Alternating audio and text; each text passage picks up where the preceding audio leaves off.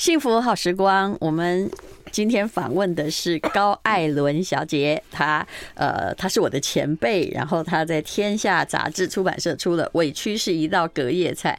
后来我看了之后呢，哦，我知道呢，她这个形容比较好。事实上呢，就是一个沉没成本在经济学的意思。我本来不是学经济的，我现在回答刚刚那个有录进去的那一句话哦，我是学法律的啊啊！哇，你在经济上也不得了啊！我比较喜欢经济学，所以我现在打算去呃，在两年。多钱我就考上一个经济学的，就是要去念博士，但是我后来因为疫情就没去，但这也刚好在我的规划之中，因为我打算先把那个呃岳麓书院的历史博士先念完啊。你们都好棒啊！因为大家说活在当下，我我觉得我自己真的是每天都活在当天，活在当天，其实 某些方面也是一件很好的事情啊。如果活在当天可以不焦虑明天，那也是很棒的啊。现 在嗯，现在好，以前不行，以前也没有理由的焦虑。我觉得那反正吸引力法则看多了，总总觉得要给自己要有一些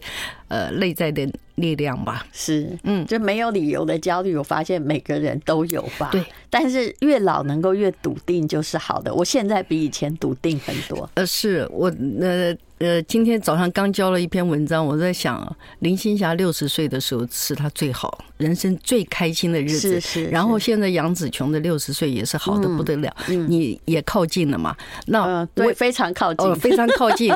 我现在已经七十了啊，真的吗？是的，我觉得我也是，我也是，我也是靠近六十之后，我觉得人生实在太美好了，因为。没有什么需要牵牵挂挂或者去负担的，反正也都成型了，你知道？对，因为你觉得你人生，哎，现在之前也活的，就是说，呃，该达成的哈，也达成差不多了。别人的眼光呢，你现在也不是很在意了。那你高兴干什么？上头又没长辈 可以管着了，有没有？是，我觉得。真的是最自由的时候，人生真的是这个时候最好。什么什么过半百有什么了不起啊？是，而且还有一点最好，也就是你不再受荷尔蒙的驱动了，对不对？当你不受荷尔蒙的驱动，你就比较不在乎传统社会的框架。是，但是我也有点担心会活力变得低，所以就像刚刚我们聊到你所谓的强迫症或者是上瘾症了，对，我们就需要找一个另外一个东西，那个去激发自己。内在的那个能量跟那个热情，其实我四十岁之后我就知道一件事情，我以前是一个浪费时间的人，是，然后浪费的时间真的太多了，所以我每年都一定要搞一件新鲜事。嗯，那后来我就发现，我又是一个意志力蛮强的，所以我每年的搞的新鲜事，有的到现在这么多年就留下来啊。那以前的呢，旧的也抛不掉，比如说写作吧。那个是一种强迫症，我是叫自己不要写，所以很多人都在那里，你知道，都这世界上充满了阴谋论，看你做很多事，他们就怀疑说一定找人代笔啊，一定怎么样？其实我只有一句话，就是说你做不到，不要以为别人做不到。是，我是每天哈告诉我自己说，快去做别的事，是不要老是一直想着在写东西。那因为那个是太小的时候就有的习惯。你现在是用电脑还是手机写？我从小就用电脑。我其实大概是我是打仓颉的。哦，应该就知道，那就很快嘛。是我很快，我打波泼摸啊，然后那个 不要笑，对不起。然后现在 现在有一点年纪之后，发音不标准。以前年轻的时候，人家都说我我国语很标准，现在不标准了之后，有些字都打不出来。然后去查字典，哦，不是这样子。我说你们打好莱坞怎么都打不出来，就一查字典才知道那叫好莱坞。亲戚不是这样吗？是的，这个字要念物啊，哎，物，然后我们习惯嘛，亲戚你也打不出来，要打亲戚哦，是亲。那你可以用那种大意，或者是你知道，帮你把字词拿出来的。你饶了我吧，你认为我现在还记得住吗？啊，不是，它就会自己出现。不过你要，问题是眼力如果不好，你还要去选那个字。哦，不行，对，对我来讲都都可能太。所以你看，我们打仓颉的，因为我们我开始打字的时候是，我让你让我想一下，我那时候几岁？一九九零。零年以前，嗯嗯嗯，所以是四八六电脑以前，所以我很快，但但我每天还是会有一点忧心什么呢？嗯，因为很多的我很怕仓颉从此消失在所有的选字，那我还要学注音。仓颉大概不会消失，我觉得注音才有可能消失呢。哎，说的也是。对哦，所以还好。那还有罗马拼音啊？对，只是那要重学，重学对我们的记忆来讲是有困难的啊。像这个呃报社里面。呃，从签字改成电脑之后，很多师傅他们也要学电脑啊。是，后来他们呃，最后自动放弃退休。其实那个时代的呃平台转移，我看得很清楚。嗯，也就是说，君要臣死，臣不得不死。那个君是谁呢？嗯，君是大时代。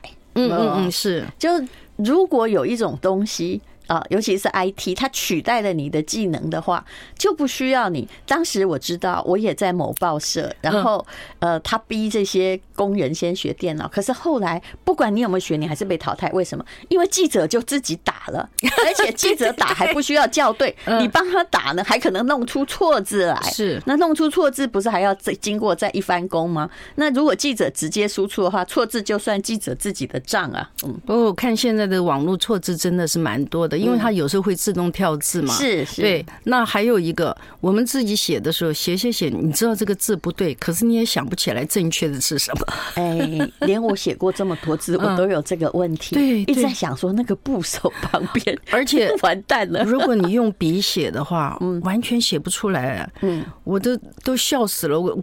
给人家就是有的时候书给人家签名嘛，人家告诉我哪一个字，那就是稀松平常、很普通的字。我跟你讲，你用那个笔画你就写不出来，真是觉得太没面子了。你想想看，一个写过这么多字的人，嗯，都会这个样子，是可见，其实这是一个不可逆转的局势啊。这对怎么办呢？嗯，这个电脑将来这个把把我们写作能力都给取代了，你觉得呢？呃，我觉得如果你在。泛泛之辈是会被取代，我可以直接讲嘛？是，当然。就如果你的东西没有痛点，没有痒点，然后就是呃，就是不会去烧到别人的痒处，那么，哎，那 Chat GPT 写的比你好啊，真的，它非常通顺。是呃，虽然它没有什么独特观点，但它非常顺。对，它就是一种工整的规格。对，大概就有，而且现在是四点零嘛，什么后来就是五点零、六点零啊，这一百点零都出来的时候，你再也不能笑他傻。呃，我告诉你，将近我现在算的话，大概二十五年。你知道葛福洪，那人家可可是做经济做的红红，这个是他一直是经济常青树。然后有一天。二十大概现在算大概二十五年前，他跟我说：“高艾伦，我要退休了。”我说：“你干嘛要退休啊？你这么年轻，公司做的这么好。”他说：“哎呀，不得了！现在要叫我看 email、写 email，这怎么可能的事？” I like 幸福好时光，委屈是一道隔夜菜。这是高艾伦的书，天下杂志出版的。好，我们先来讲你的书名，好不好？谢谢。我一听就觉得说，嗯，这是在讲经济学的沉没成本。是，来，你讲故事吧。没有，你这个你你一听就懂了。这这个呃，委屈是一个字词，隔夜菜是一个字词，但他们两个合在一起，我觉得呃，其实很清楚。现在的很多书不是都会有个书名，然后底下会有个副题去解释这个这个书名的意思。嗯，呃，我听说编辑部告诉我说，这总编辑看到的，到最后定稿的时候，书名说，哎，加他们原先有加附体，后来总编辑说，这个书不需要加附体，他很清楚，真的。那我写的几本书里面，这这一本也是最多人会。谈论我的书名的，因为隔夜菜也是大家熟悉的，大家知道这呃，基本上是代表的是一个负面的东西。我看你的书，我最喜欢的是你的那个里面常常有一些名句，还有标题，对不对？是 是。其实这一次《天下》杂志，我也很谢谢我，我有这个我的责任编辑，很年轻，很年轻。可是他在我的整个文章的排序里面来讲，我觉得排序也是有一个功夫的。嗯，因为嗯。呃我很多那个读者在那个脸书 message，他们没有我的资料，就在那上面写。他说：“哦，我看了前面两三篇，我就必须要看下去。”我也不是篇篇都写的这么好，可是我觉得他排序真的排的很好。这个是一个一定要有的规则，也就是最好看的，或者最也不是说里面写的最好，而是说最吸引大众注意的，一定要放在前两篇。当一个一本书哈变在出版界之后啊，嗯，其实它就是一个商品。是那是不是商？商品的一刚开始就要吸引人，对对，你不必去费力去解释它的内涵。是是，我是这样在看。我觉得这个这个责任编辑真的，因为他很年轻，我那时候心想，哎。派我一个这么年轻的编辑，后来我觉得他好棒，然后细心的不得了。嗯嗯，他一直在帮我加分，真的。怎么说？这一次我我这个感觉最强烈，一个是这个排序，还有的有的时候我有些有写一些东西，可能情绪有一点激烈。嗯哦，他都会用笔圈出来，然后说：“高姐，如果我们他叫我老师，嗯，太严肃了。说如果我们这样子修，你会不会觉得比较安全一点？”我说照你的意思，真的很好。嗯，我写书呢，其实想想，也许是没个性吧。以前我出书的时候，人家就说啊，梦，比如说我第一本书《此刻最美好》，嗯，那当时我想的名字是回头一看，此刻最好。那是我刚刚办退休之后，那后来出版社就做最后改成《此刻最美好》。哎呀，我觉得太好，这个浓缩的太太精致了，你知道。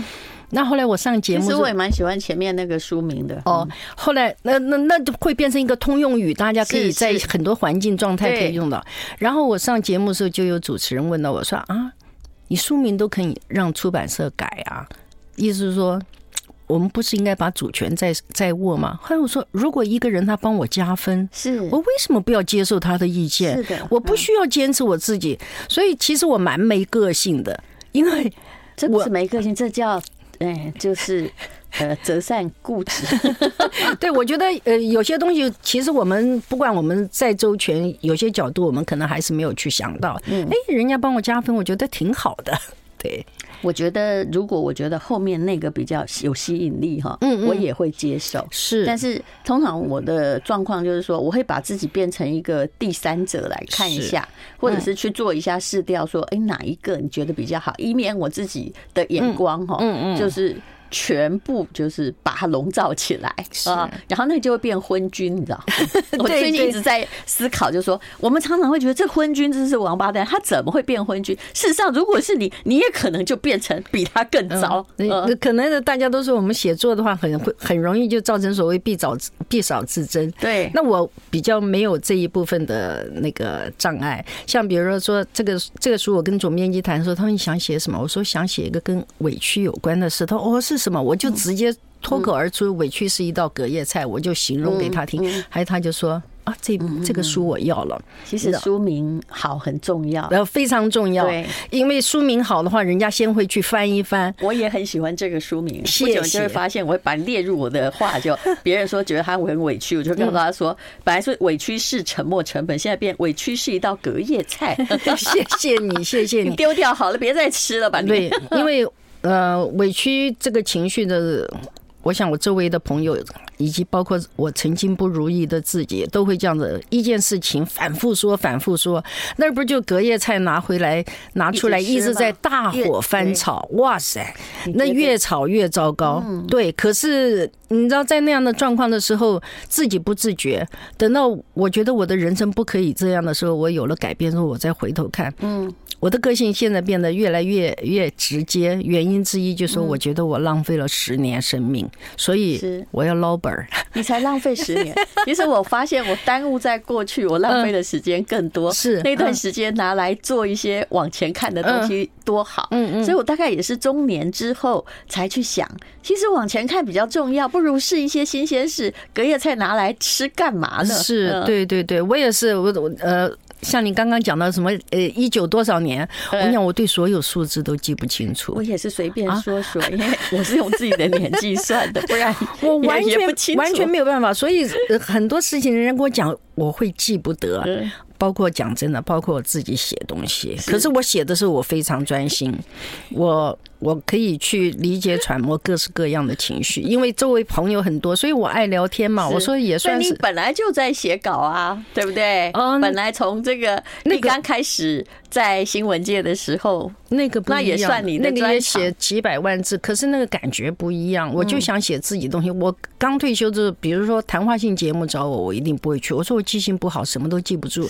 我也不跟任何人主动来往。而且有时候说人过去的 隔夜菜的事情。其实会引起很大的纠纷，啊，别人并不觉得这是可以公开的秘密。我我本身就不不爱这些，我是因为呃做了记者才会去问到人家。你在当那个就是很重要的影剧报纸主管的时候，你都是厚道的。是没有没有没有，所以你都交朋友，呃，都都还可以。那但是写写作的时候呢，我就我就我最早的时候，我刚退下来，他们马上找我写一本书，还签了约。嗯。我记得那个书名好像那时候意思大概星光灿烂一样，但是到最后我还是没有写，因为我心情过不去。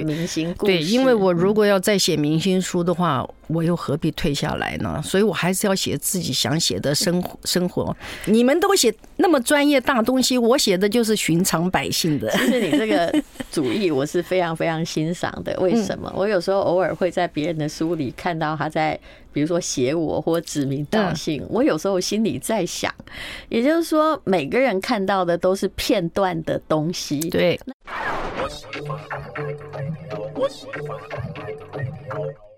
幸福好时光。哎，刚刚你又听到一句 高艾伦说：“ 我喜欢看房子。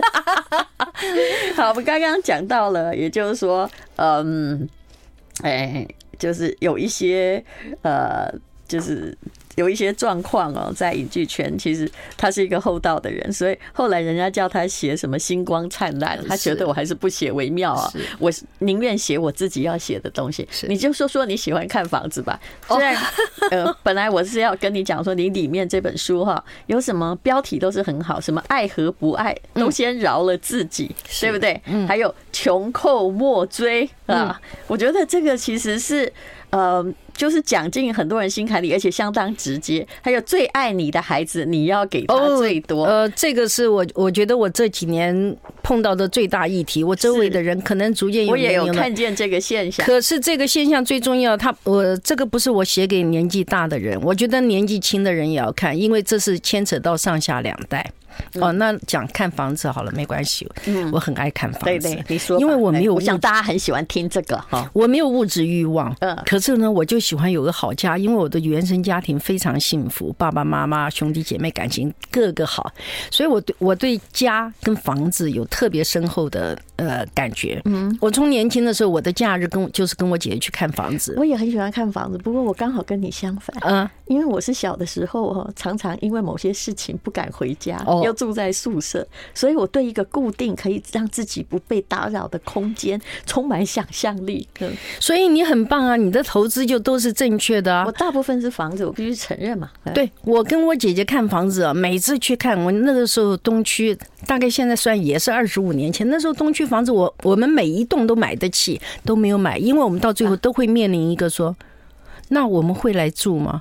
我们从来不懂不懂投资，从我爸爸妈妈开始。其实你那时候哈，如果这种状况不会来住个房子，如果你买店面是最漂亮的。为什么呢？因为哈，你有没有发现呢？嗯，这不管从日本日本房子，我很理解。你 讲到这个眼睛都发光，你看，这是 没办法，我我一直都在研究这个，嗯，就是我自己的私下的研究，而且我形成我自己的一套理论，也就是说。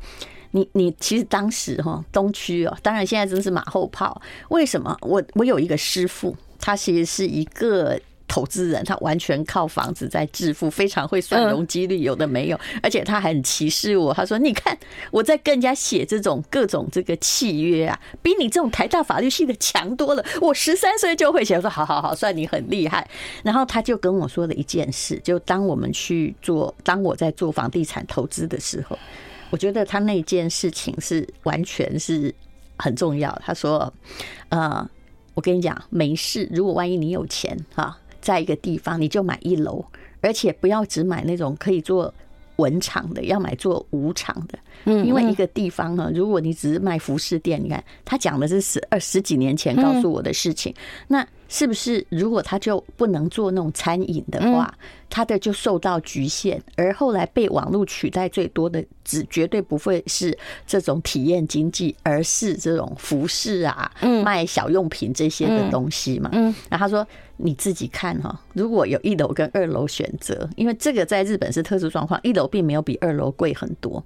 嗯，没有贵很多，像台湾可能贵四五倍，嗯，对不对？嗯，可是呢，在日本没有，他就说，你就选一楼，因为就算它是昭和哈，什么呃三十年的房子哈，我可以跟你讲，一楼永不贬值，它是对的。你现在有没有回头看？我回头看，我所有东区的房子，我都知道房价，而且我都买得起。我们活生生从所有屋子都买得起到。一户都买不起，因为我们永远也有买一两户吧。没，我们以前在那个报社，薪水挺高的。对，薪水还真的挺高的。而且当时的那个翠亨村逸仙路那边，开价开出了十万出头，已经是当地的最高价了。我我没有我没有买房子，我嗯，当初市区的房子还是我爸爸帮我付了一部分钱，所以我们家都没有投资概念。家里幸福啊，永远都在问我们会住吗？我们从来不知道什么叫投资，哎。其实住不住根本不重要，对对对嘛，这就是后来懂的时候已经来不及了。哦，你看我我年轻的时候我很爱背书包，我今天也是背个书包来。我以前也是背书包，你知道我连钱都不会放到银行哎，我常那个时候这么年轻，我常常那个书包里面背背个十万呢，就是每个月薪水我就放在到处背着走。你想你看当时十万可以 一个月可以买一瓶，而且是。台北最好的房子，对，店面恐怕也只有十万，所以我我根本对金钱没有概念，所以也活该自己没有用功嘛。不是，因为你幸福，不是人家买买股票赔的一一屁股，人家说你怎么买？我说看联合晚报。我不用对报纸、报社这么忠诚。我我不用功，我对金钱的事情是不用功的，所以也活该。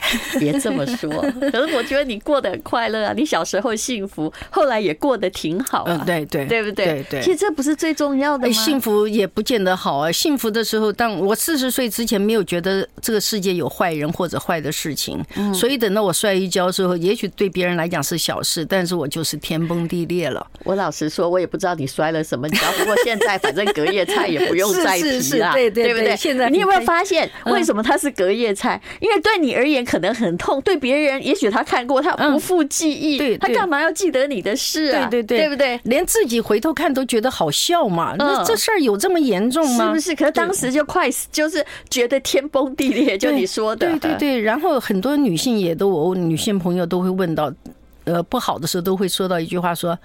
我怎么把自己过成这样？哎，这个话你我不知道你在你的朋友群中有没有听过？哎，我好多朋友，我就是很怕自己对自己说这件话，所以才不断前进的呀。就说怎么我人生变成了，我最怕一件事叫做。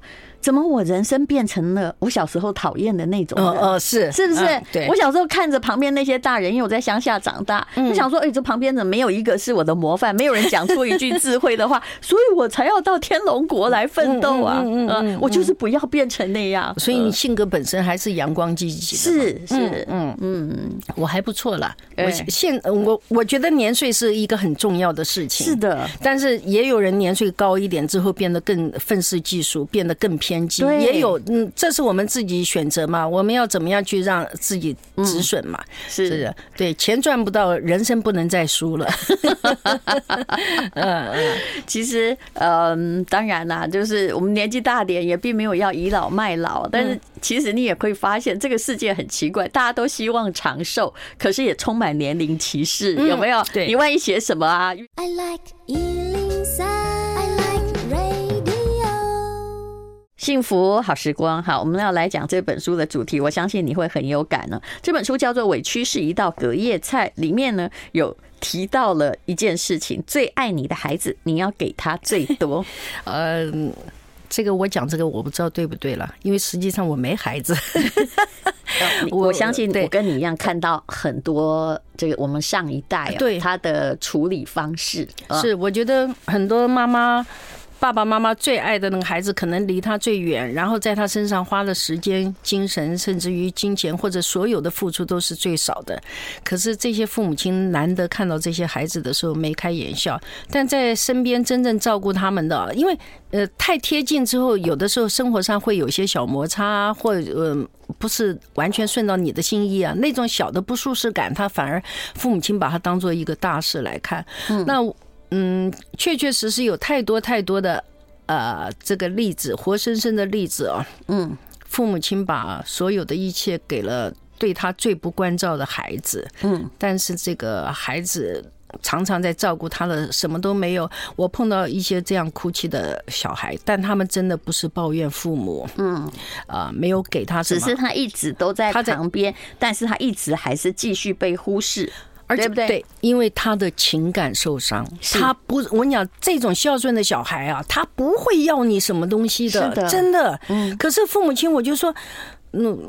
我就很现实，我姐姐他们有时候说，你这个讲话这么难听，我说本来就是啊。其实我以前也碰到过长辈，他说我将来要留给什么人呢？都是谁对我好，我就给谁。嗯，这个话听起来是一个好像威胁、恐吓，或者说是利诱。但是当我开始听到更多的故事的时候，我觉得有些态势其实是要摆明的。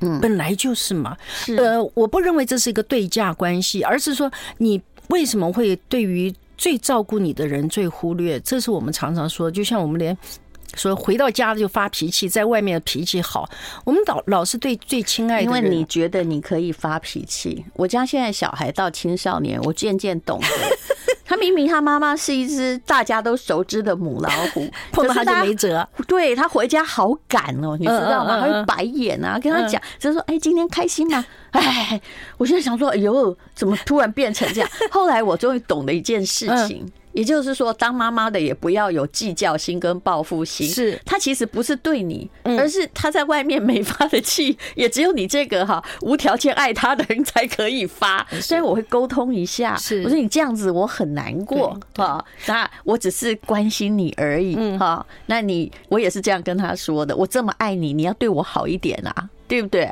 我我现在比较不会这样。我以前真的我会我会有失落感。我没有小孩，但是我姐姐三个孩子就是我的孩子啊。所有一切我的能够帮他们做安排的，我都做安排。那我姐姐真的是对我的照顾是不遗余力。她她最爱讲的话，哎，你有本事过完最后一天时候把钱花光。